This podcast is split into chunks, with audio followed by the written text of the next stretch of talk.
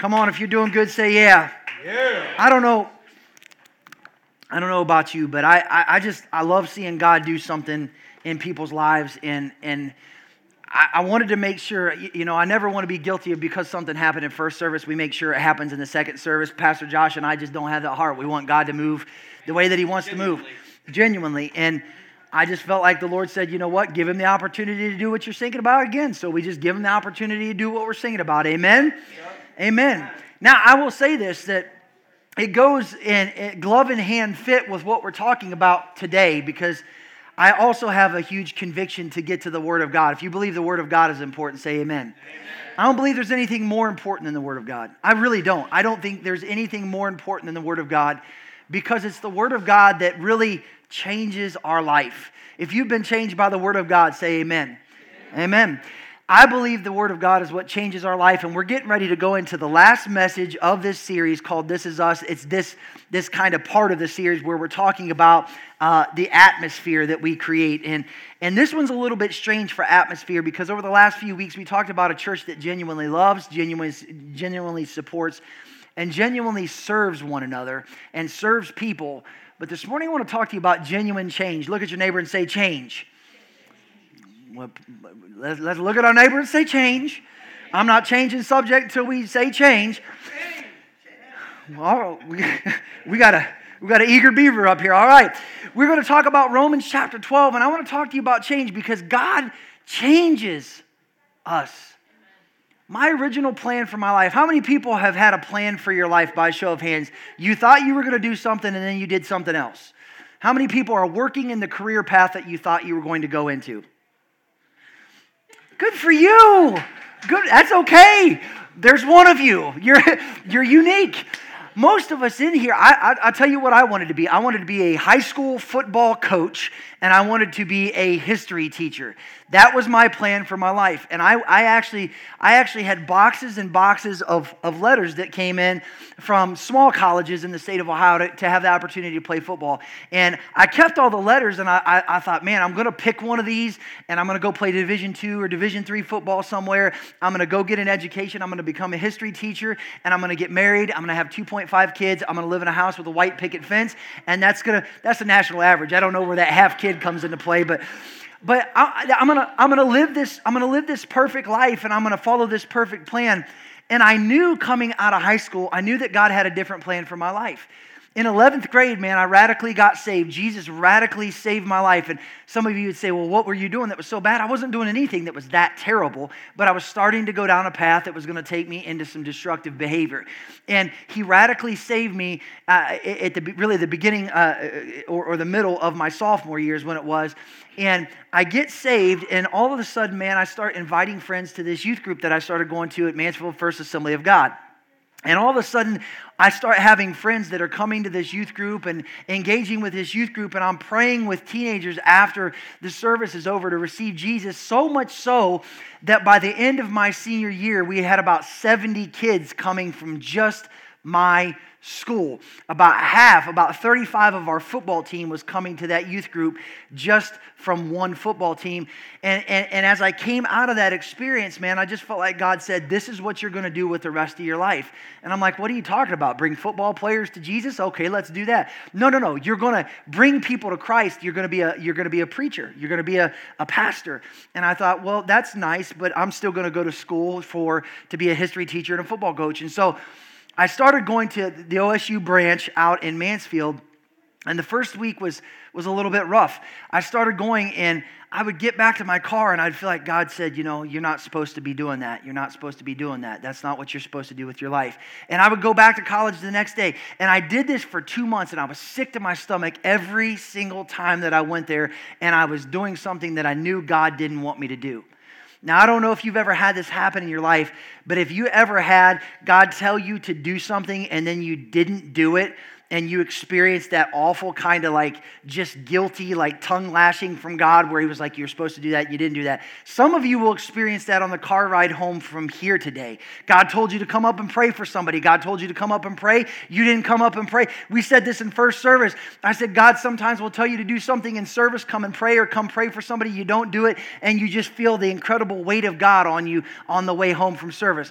So much so, I said that somebody stood up, came up, and testified in the middle of my sermon. It just broke my sermon right then and there because God had told him to give honor to what was going on in his life. And so I knew that I was not supposed to continue to go to college out there, even though I continued to go. And eventually, God got a hold of me, and I thought, God, I. I don't want to do this with my life. I have this plan laid out. I have this plan for my life laid out. And I've, I've gone this direction my entire life, and I've made my plans all through high school to do this. And I can't change this. My parents will be so disappointed. And I've already gotten college money and I've gotten scholarship money. And God said, No, you're done. You're done with, you're done with this. You're done with this plan. That was your plan, not my plan. And so I went to my parents and I'm like, Man, you're not going to believe this, but I think I have to drop out of college. Those are the words that you really want to hear your kids say, right? Right up there with your, your, your, your kids telling you, you, know, we're getting a divorce. you, you don't want to hear your kids say, I'm dropping out of college. And I had to tell my mom and dad, I, I have to drop out of college. And they said, Well, why do you need to drop out of college? I said, Because God is not calling me to be a history teacher anymore. He's not calling me to be a football coach. I said, God's calling me to be a pastor. And my parents kind of took the attitude, Yeah, we saw that coming. We just wondered when you were going to get it, you know? And so I'm like, Okay. Well, praise God, it made it a whole lot easier. And here I am all these years later, and I realized, man, I wanted to be a history teacher and a football coach, and I sort of ended up being a history teacher and a coach to some degree. Uh, God still has a way of working within our plans. It's just sometimes we don't understand exactly what they're going to look like.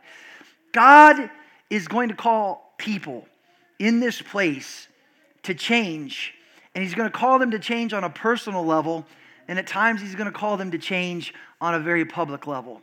I believe wholeheartedly that there are going to be people that God marks and God puts into ministry, and you're going to have a decision to make.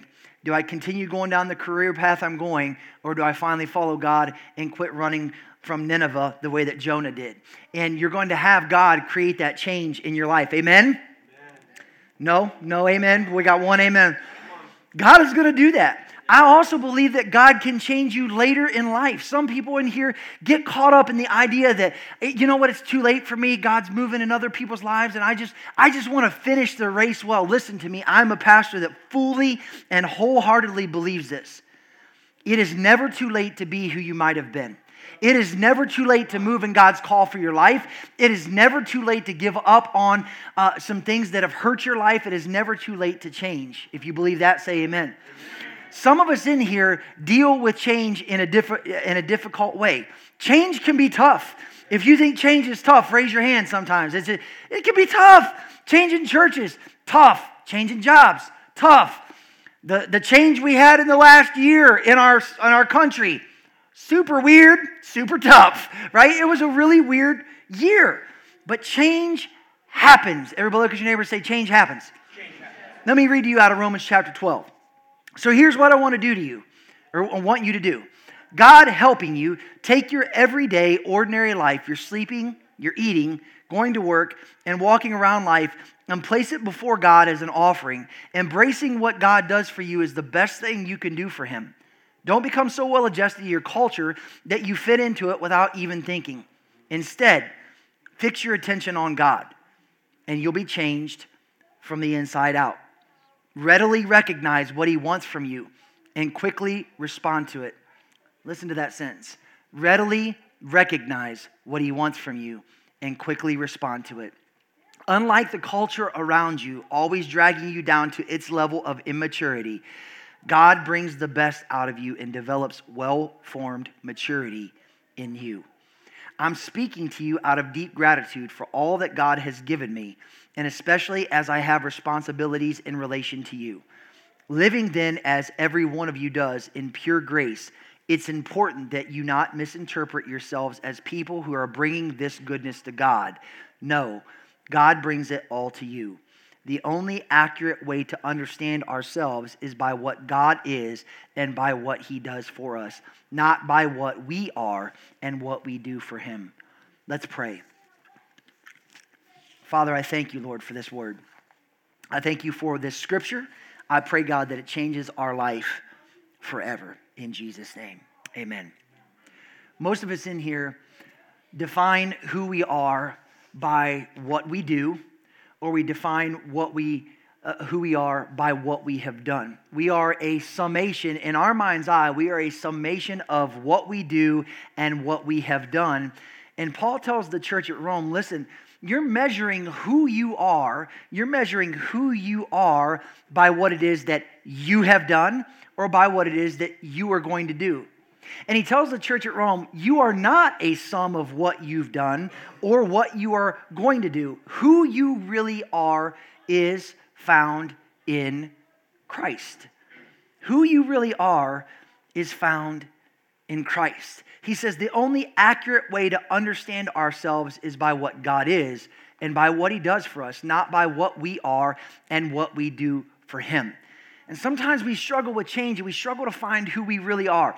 We hear things like, I'm struggling to find my way, I'm struggling to find my path, I'm struggling, I'm struggling to find my identity. And we hear those sorts of things and we struggle with change because we're trying to figure out who we are and we're trying to figure out what it is that we're supposed to do with our life. And Paul says, You don't have to figure all that out. You don't have to have all your plans laid. God has a plan for your life, God has circumstances that you're supposed to walk in. And God wants to make changes in our life. If we're following Jesus, He wants to make changes in our life. Can I just say this? And can I get a hearty amen by somebody more than just Josh? Not that I don't love you, I want everybody else engaged. God loves you so much that He doesn't want to leave you the way that He found you. Can I get an amen on that? Amen. Do you believe that God wants to leave you where He found you? Do you want God to leave you where He found you? Some of you remember where He found you, and you're grateful that you still aren't where you were. We still struggle with change, though, and I want to talk about why we struggle with change. There's two different types of change there's circumstantial change. Everybody say circumstances. There's circumstantial or situational change. We've all experienced that. How many people in here, by a show of hands, have ever changed a job? We got like teenagers like, I, I never had a job. I, I, just wait, you got your whole life to work, you're going to have about 14 jobs. How many of you have ever moved? Right? How many of you have ever gone from being single to married? All right, that's all of our single people. All the single ladies. I'm oh, sorry. we, we've had circumstantial changes in our life. We all go through circumstantial changes. And some of us in here don't like our circumstances to change. I don't like changing jobs. I'm the type of guy, I'm the 40 year career guy. I'm the guy that's like, you know what? I know that you pay me bad. I know that you treat me bad. I know that you don't like me that much, but I'm going to stay here. I'm that guy. And some of us in here, like, the moment somebody treats me bad, I'm out. I'm out. I'm not going to get talked down to. I'm not going to get underpaid for the skills that I got. And we're good with that kind of change. We've all had those sorts of changes. Some of us in here have had changes in circumstances that we wish we hadn't had to have happen, but they happened anyways. Some of us in here have experienced divorce, not through our own choice, or maybe it was a choice because things were going so bad that the right choice felt like that was it. Some of us in here have changed school district. I remember changing school districts. That's an awful hard thing. Some of us in here struggle with change to the level we try, we, we struggle to change our haircut. I, I, some of us really do. We struggle to change our haircut. And I could list a hundred different examples where our circumstances or our situations change, and those can be hard and life altering at times. But there's a second type of change that I'm going to talk about, and this is us. This is what I believe as a church, Fusion Madison, and really as the body of Christ. I believe we serve a God that is still in the changing business. And the second kind of change is the huge kind of change that He produces in our life, and that is convictional or scriptural change that happens in our life. Listen, I'm going to say something that sounds a little bit hard, but, but I'm going to say it anyways. Some of us, let me, let, me de, let me define conviction. It's that feeling that God puts on your life when there's something you're supposed to do or something you're supposed to quit. And you will experience it if you walk with Jesus. Here's the hard statement if you have never been convicted, it is doubtful that you've been converted. Let me say that again. I didn't say that first service. That's just that good. That's fresh, fresh word if you've never been convicted, then it's doubtful that you've been converted. Why? Because God said this, Jesus, God said this. He said, the God that, that began this work on the inside of you is also the God that's going to be faithful to see it through to completion. What does that mean? That means when you accept Jesus into your heart and you begin walking with Jesus, that really is a starting point over here, we start in this relationship with Jesus. We recognize, you know what, I've messed up. I want to be right with God. And it could be a hundred different things. It could be a hundred different little sins in our life. And we've got this broad definition of what sin is, like, oh, well, I was never an alcoholic, and so I don't, I don't think I'm really a sinner. Listen, sin just means to miss the mark. And we all recognize that we miss the mark. If you miss the mark from time to time, you are human.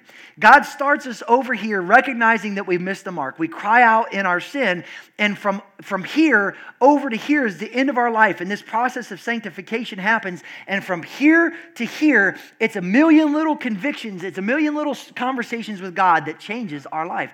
God loves us too much to leave us where He found us, but He loves us enough to see it through to completion in our life. I am a work in progress. If you're a work in progress, say amen. amen. I'm a work in progress. And people uh, uh, around you, around me could tell you I'm not the same as I was five years ago. I'm a different pastor now than I was five years ago. I'm a different person. I'm a different father. I'm a different husband than I was because I am a work in progress. But as much as God wants to change us, there are times, even when we have conviction, there are times where we struggle with convictional change. Let me tell you, I've seen this happen year in and year out. I believe God can change the person who is struggling with the worst addiction, struggling with the worst problem, struggling with the most hopelessness. I believe He can change that. But some of us struggle with believing that He actually can. What happens? What happens? Listen to me. What happens when we believe in God, but we begin struggling with the thought that maybe He really can't change me? Maybe He really can't change me. Some of us in here will walk with God for years and years. We'll, we'll be willing to, to give to the church. We'll be willing to sing the worship songs. We'll be willing to serve in the ministry. But some of us in here walk with things for years and years and years that God never intends for us to walk with. One of the, one of the worst sayings that I hear somebody say, one of the things that breaks my heart that I hear people say as a pastor, and I've heard it year in and year out through the 20 years I've been in ministry, is that's just the way I am. We begin to believe that. We begin to believe that's just the way that I am. In other words, I can't change. Some of us in here struggle with alcoholism. We believe that we believe that somehow, some way, we just we're, we're just made that way. In fact, even culture and society will tell us, you know, the child of an alcoholic is more likely to be an alcoholic and we'll believe there's no changing that. It's just that's the way my, my that's the way my dad was, that's the way my mom was, and that's the way that I am, and there's really just no way out of it. Some of us will it'll be something like anger uh, or a temper. I grew up in a family where my daddy had a temper. He wasn't abusive, but my daddy had a short temper. My dad, my dad was the type of guy that, and, and he's an elder at the church now, but my dad was the type of guy that if you crossed him, you were going to have a problem. I, he, he, he tells a story where a lady pulled into a parking spot and opened her car door into his car door, and while she was walking into the store, he got out and he kicked her door in as hard as he could. And he said, Hey! Now your door matches mine. You know, he was that type of guy. he was that type of guy. I, and now with my son being born with Down syndrome, he'll just cry at the drop. It's a really weird thing, you know. It's like it's like the apocalypse has happened. He goes from this short-tempered guy to this guy that'll cry at the drop of a dime. God can change anybody, but sometimes even with our temper, we'll be like, "Well, that's just how my family is. We're a hot-blooded people. We're I can tell you, my family will say that. We're just we just got tempers. My my family's just got a temper. It's just who we are." Some of us will believe that when it comes to abuse. We'll run around from relationship, from relationship, from relationship, marrying a different name, but the same type of person because we believe that's all we deserve. That's how I grew up. That's how I came up. And that's just that's just my life. And that's what God has for me and as much as I don't want this, as much as I as much as I it's just the way that it is and I can't change it. Some of it's drugs. You know, drugs that drugs that weren't always a part of your life became a big part of your life, and now years in, you're, you really have convinced yourself that I did, I've tried.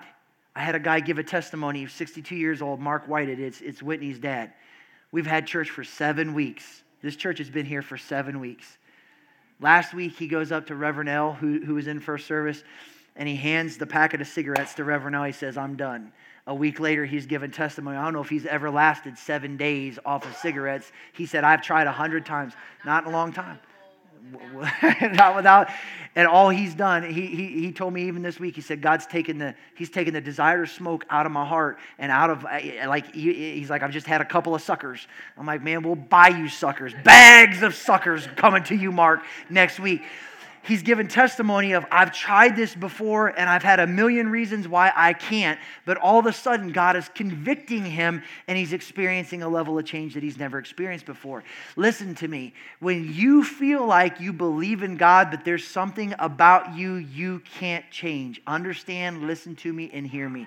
You believe in God, but you are tying up the hands of his power. Understand this. He has the ability to take the cigarette smoke away from you, he has the ability to take the alcohol away from you, he has the ability to take the abuse and the violence out of your life, he has the ability to help you understand you deserve more than that. He has the ability to make huge changes in your life.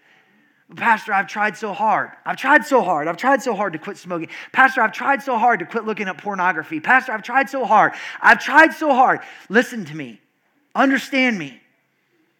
I have prayed with people who have come to the altar for the same thing week in and week out and week in and week out. But they made a determination inside of themselves that they were going to fall forward even if they fell.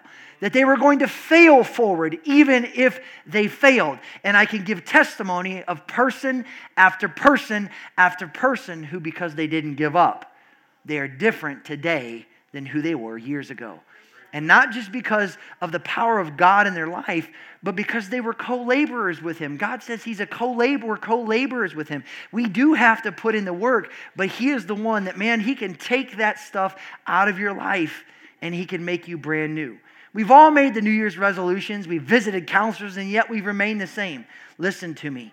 Some of you are dealing with excuses at a level, you're dealing with excuses at a level that tie the hands of God. You're dealing with excuses at a level that tie the hands of God. Why? Because a lie believed is truth. A lie believed is truth will affect you as though it's true.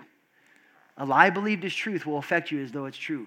You let people speak things over you, you let people say stuff about you, and eventually you have taken that in, you've taken it on, you've taken it as yourself, and you believe it as though it's true, even though in God's eyes it's unequivocally untrue.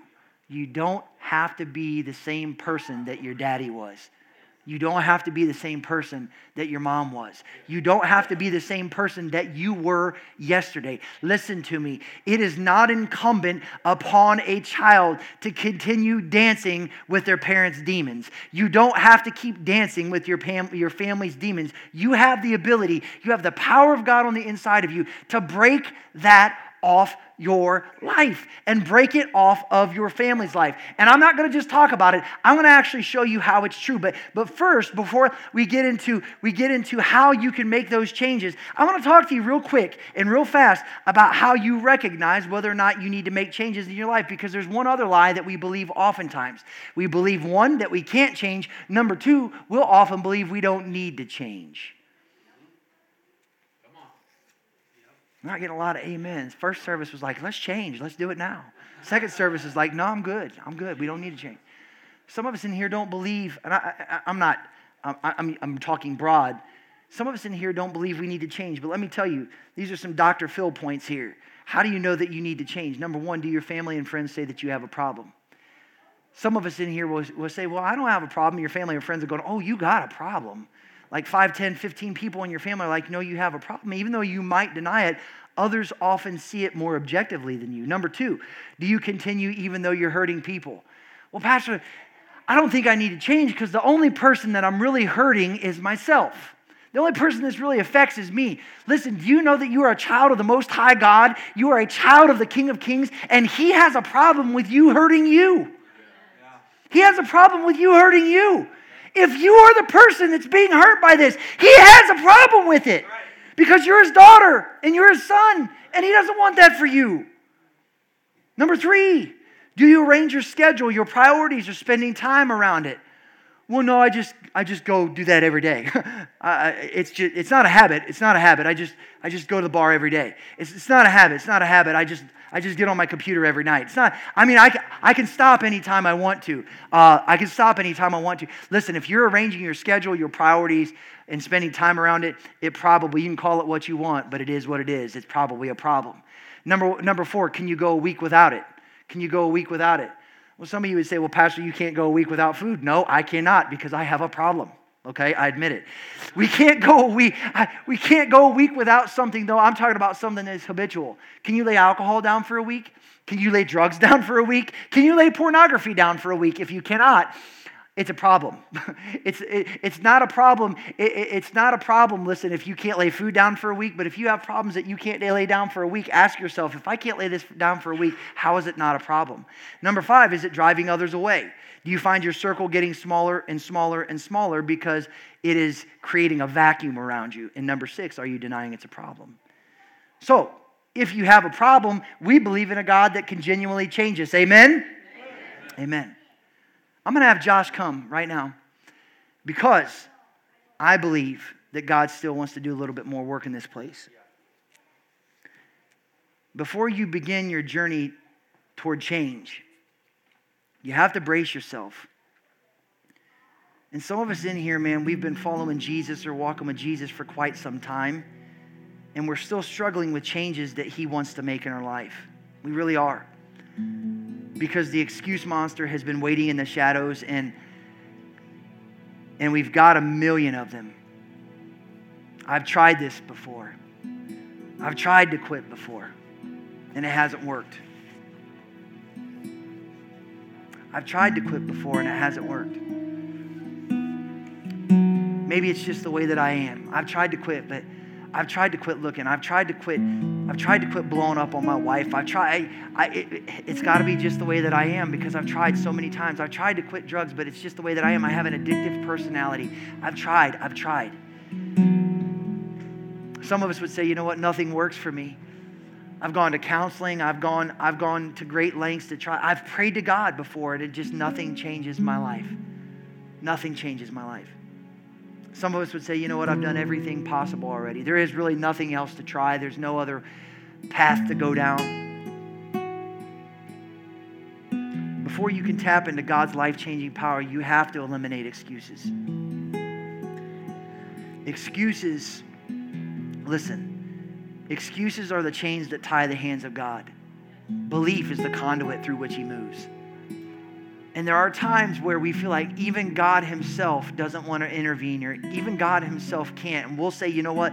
I've tried that a million times. And religion, we'll even say it about God. Religion's really not just for me. I, I mean, I believe in God, but I don't really believe He cares that much about me. I don't really believe He wants to intervene at that level. I don't really believe that I'm going to change. And I know this is uncomfortable. I get that. I get that this can be uncomfortable. But can I ask you this? Is struggling with the same thing that you've been wrestling with for the last 25 years of your life, is that comfortable? At some point in time, the pain of change has to be, the, has to be more than the pain of staying the same. At some point in time, we have to recognize that we have to change, that God is moving us from here to here, and we're missing out the, on, on the glory of who we're becoming. We've lost the attitude if I fail, I fail forward. If I fall, I fall forward. We've lost the attitude because we've believed over here that somehow, some way, that God Himself can't even change me. In John chapter 5, Jesus experiences a person that's just like this. He's a, his particular problem is that he's crippled, he can't walk. Real problem, 38 years. 38 years he's been this way.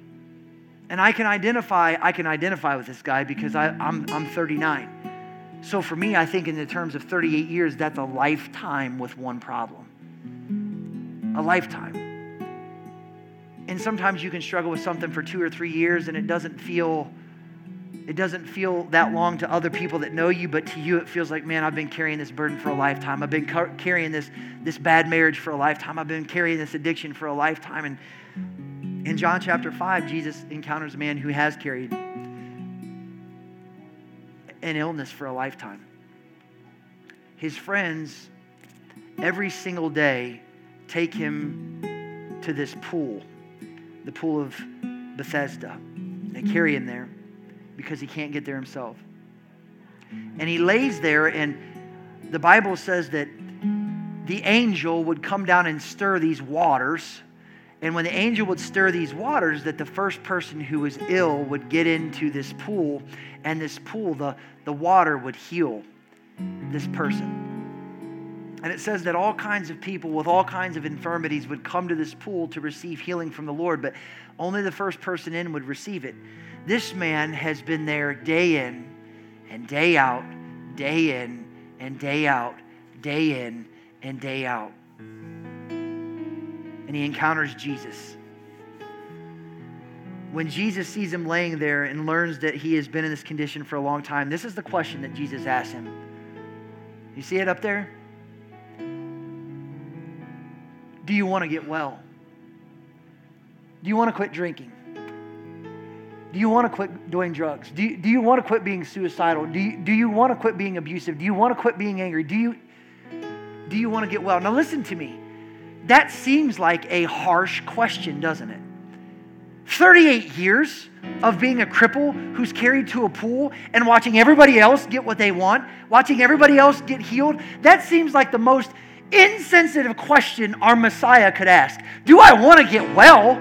You think I want to be on this mat? You think I want to be laying here my whole life? You think this is my plan? That's the question that the Messiah rolls up and he asks this man.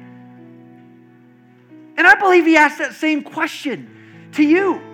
Some of us in here struggle with alcohol for decades, decades. We've danced with our daddy's demon because our daddy was an alcoholic. We've watched it break up a marriage. It's hurt our marriage. We've struggled with drugs. We've dealt with it for a long time. And we hate that about ourselves. Some of us in here struggle with things and we keep doing them and we still hate them. It doesn't mean we love them. We feel stuck, stuck by them. And the question the Messiah would have the gall or the audacity to roll up and ask us is Do you even want to be well?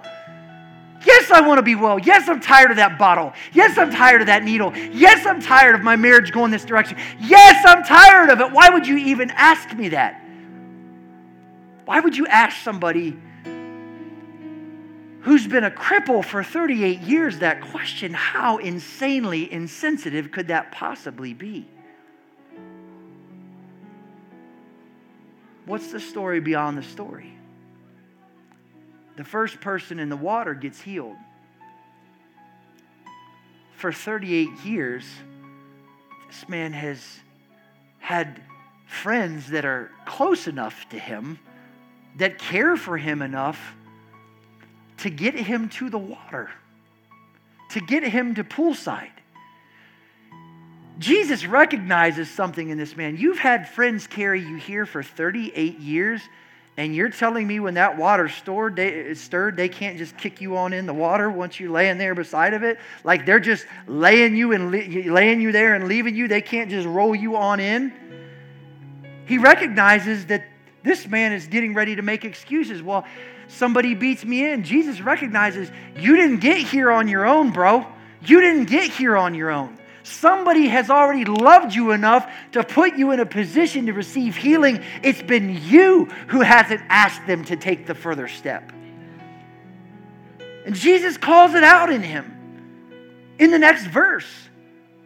Because the invalid replies to Jesus, I have no one to help me into the pool when the water is stirred while I'm trying to get in. Someone else goes down ahead of me. Jesus recognizes, man, he didn't even have to be the Son of God for this one. You've been here an awful lot for that to happen for 38 years and you not be able to get in that water.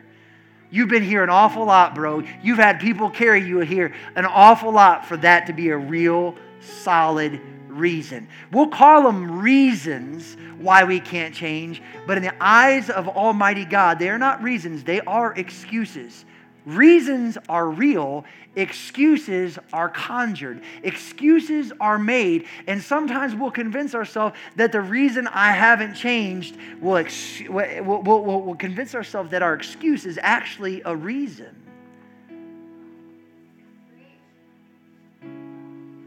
This hurting man was offered the opportunity to see the power of God. And if you have any excuses talking you out of changing, we're supposed to capture those wrong, wrong thoughts and replace them with truth. Listen to me. Some of us in here, God wants to change our life, but we have allowed one voice in our life to have the loudest voice the voice of doubt, the voice of insecurity. Dare I even say that sometimes we get to the place where we fight with something for so long. We fight with alcohol for so long. We fight with anger for so long. We fight with pornography for so long that we, like this man in John chapter 5, we actually become identified by the problem, and maybe we even fear losing our identity when the problem goes away. Because this man was the crippled man if I'm not the cripple man, if he heals me, who am I? I've been the cripple guy for 38 years. I've been the guy on the mat for 38 years.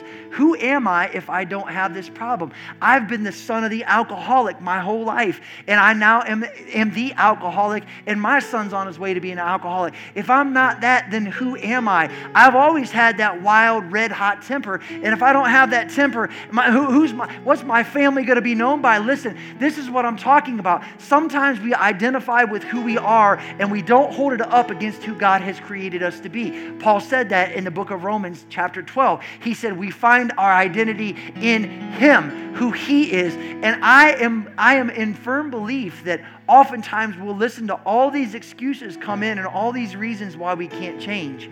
And we'll allow that one voice to speak into our life and pronounce its judgment over who we are. And Paul said this. He said, We demolish. Everybody say, demolish. We tear it down. We lay complete waste to it. We demolish arguments and every pretension that sets itself up against the knowledge of God. And we take captive every thought to make it obedient to Christ. That's you putting the work in. That's you saying, you know what? I'm tired of being known as the person that's sick. I'm tired of being known as the person that's angry. I'm tired of being known as the person that's addicted. I believe, I believe, I believe that I am joint heirs with Jesus. I believe that I am a son of the living God. I believe that He has plans for me, plans to prosper me and not to harm me, plans to give me a hope and a future. I believe that He has healed me fully from the soles of my feet to the top of my head. He is the glory in the lifter of my head. He is my strong tower. The righteous run into Him and are saved. I am who He says I am, and I'm going to speak life over myself because I believe that the power of life and death is in the tongue. As a man thinketh, so is he. I don't don't deserve to be abused. I don't deserve to be spoken down to. I don't deserve to be an alcoholic. I don't deserve to be stuck with drugs. I don't deserve to be spoken with por- uh, or stuck into pornography. I deserve to be free because Jesus paid for it on a cross. And I choose to speak life over myself repetitiously because the voice of doubt is spoken repetitiously. I'm going to learn the word of God and speak it repetitiously over my life. And I'm going to lay claim to the inheritance that Jesus says I have. Amen. Amen. Remember that if you follow Christ, man, the same spirit that raised Jesus from the dead resides on the inside of you. It resides on the inside of you. The Spirit of the living God lives on the inside of you, and what raised him from the dead is alive on the inside of you. If it could raise Jesus out of a tomb, and not just Jesus, but every dead believer that goes into a tomb, into the ground, into a coffin, will be raised by that Spirit of God. If it can raise us from the dead, by all means, it can heal our sickness. By all means, it can heal our addiction. By all means, it can set us free who the Son has set free is free indeed. Sometimes you just need to hear when you have Jesus living on the inside of you, understand the shackles have already been taken off, the handcuffs are already gone, the cell door has already swung open.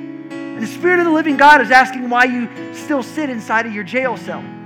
It's already open, but sometimes we don't recognize because we've been beat down by life, because we've been hurt, because we've been broken, we don't recognize that even though the door is open, that we have the ability to walk out. We have believed who people have told us we are for too long. We have believed the words of people in our life for too long. We have believed the, the words of teachers and employers. We've believed them for too long. And even though the door is swung open because Jesus has swung it open, we still believe we are who they say we are instead of we are who He says we are.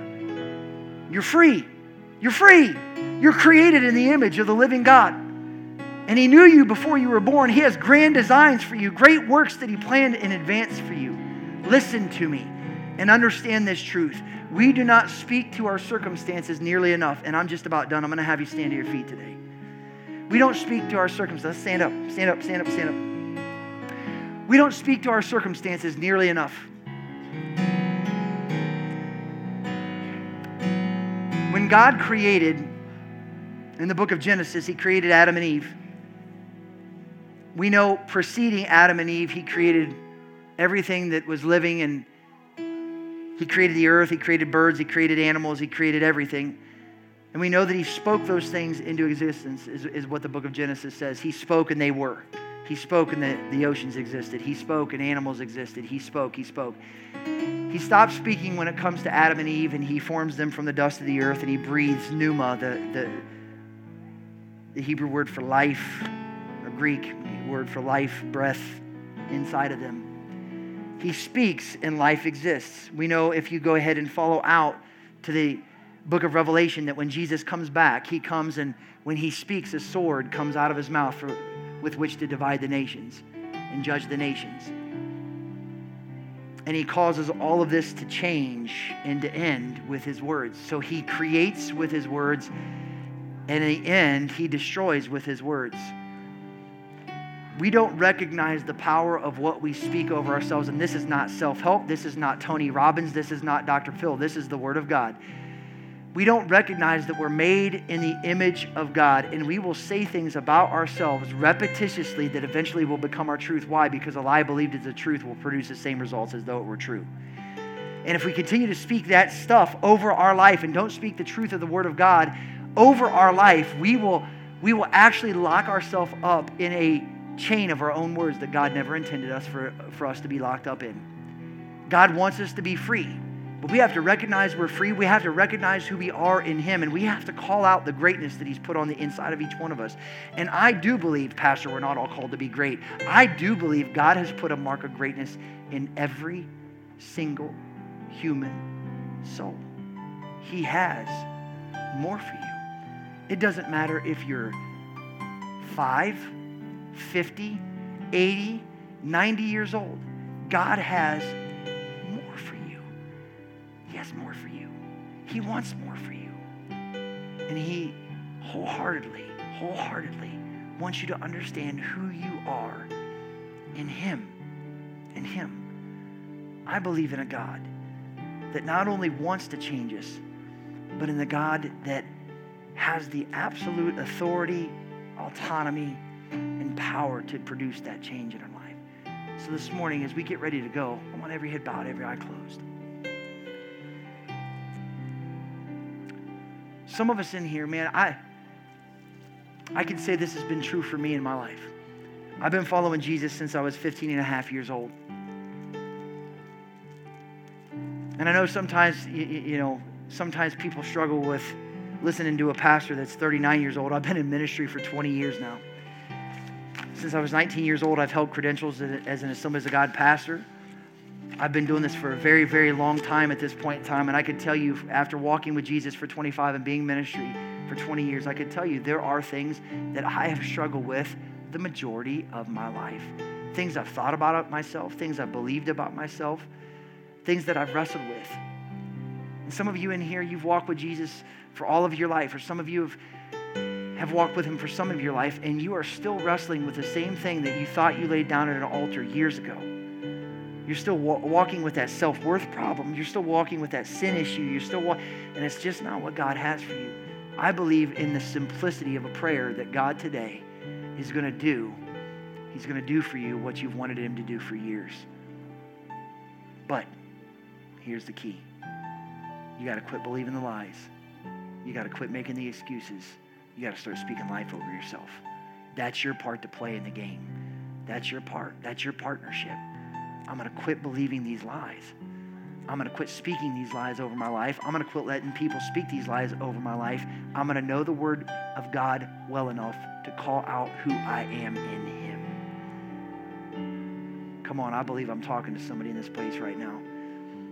This service right here, man, I got to tell you, this service right here, the first service was loud, a lot of spit, a lot of sweat, but I feel like I'm talking to two or three or four people in here today in this service way more than I was talking to them in, this, in the first one. I feel like this right here, I, I, this word right here, I feel like is for is for about three or four people who came in here today. And I did not preach this because you're here. I preach this because this is what God told me to. But I believe that you showed up and this is what you needed to hear. And I believe it's going to happen simple.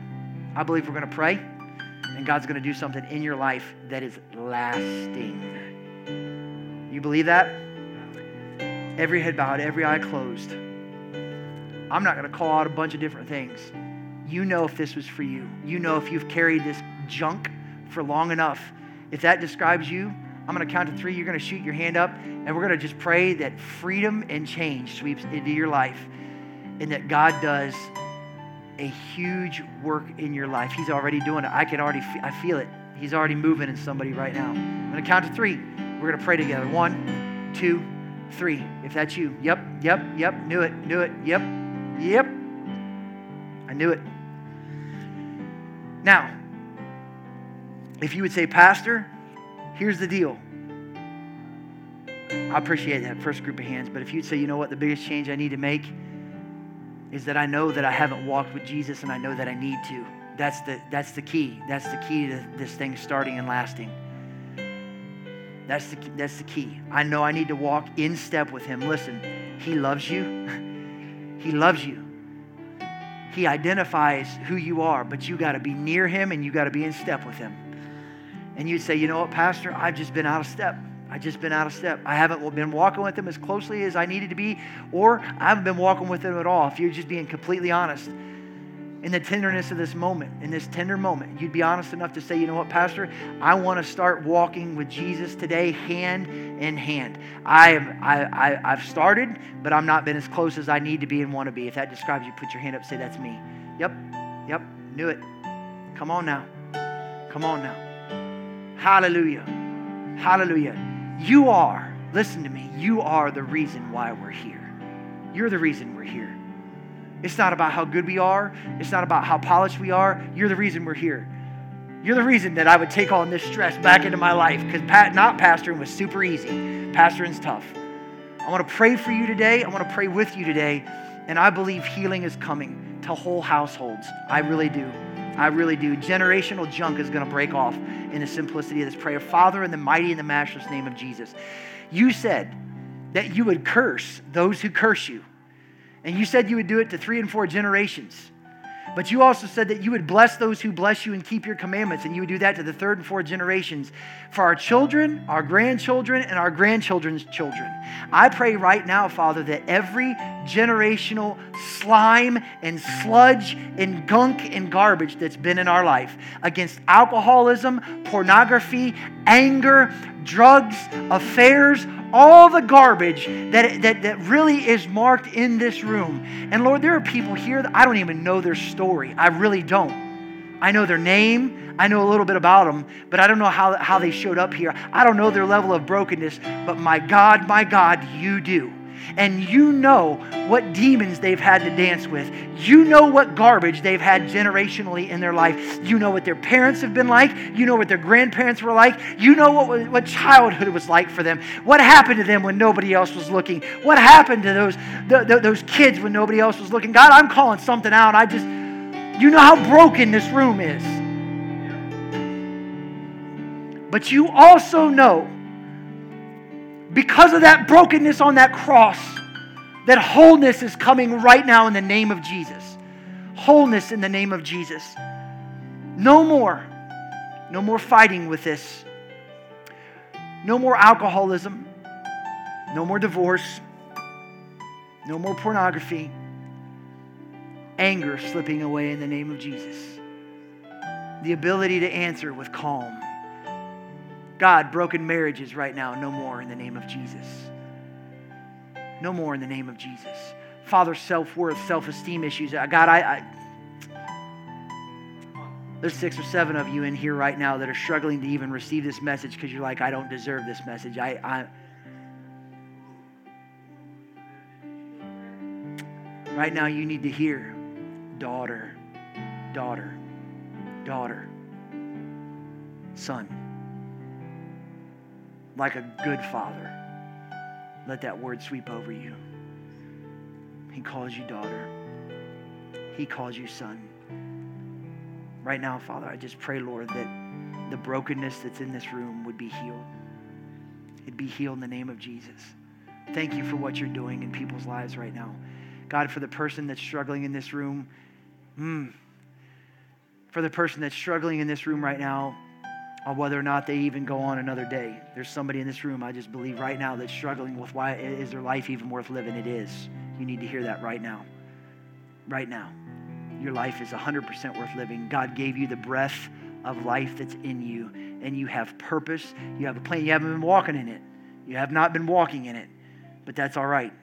You're back. You're back. Welcome home. Welcome home. Hallelujah. Father, I ask right now, Lord, right now, that when we leave this place, I pray against what the enemy of our soul is going to try to do. Friends, there's a real enemy to your soul. He's going to try to snatch this out of your heart when you walk out this back door. Get into the Word of God. Get into the Word of God and let the Word of God seal this work inside of your life. Let it seal inside of your life. Father, right now I pray a hedge of protection over my friends and over my family that this seed that's been planted in their life would not be snatched out. They have struggled and they've wrestled long enough. I pray, God, that this work would be sealed in their life, that the change would be cemented in their life, and that they would come back built up next week from who they who they are this week and continue to build on that continue to build on that let self-esteem let self-worth build its way back into our life let freedom come into our life let the anointing of God, the plan of God begin to work its way in our life. God, this is a church full of game changers. I believe it with all my heart.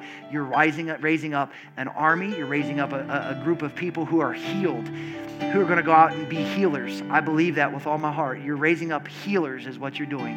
And you're doing it by healing us first. Lord, thank you for the work that you're doing in this place. We love you. I pray that blessing and favor over us as we go today. In Jesus' name. In Jesus' name.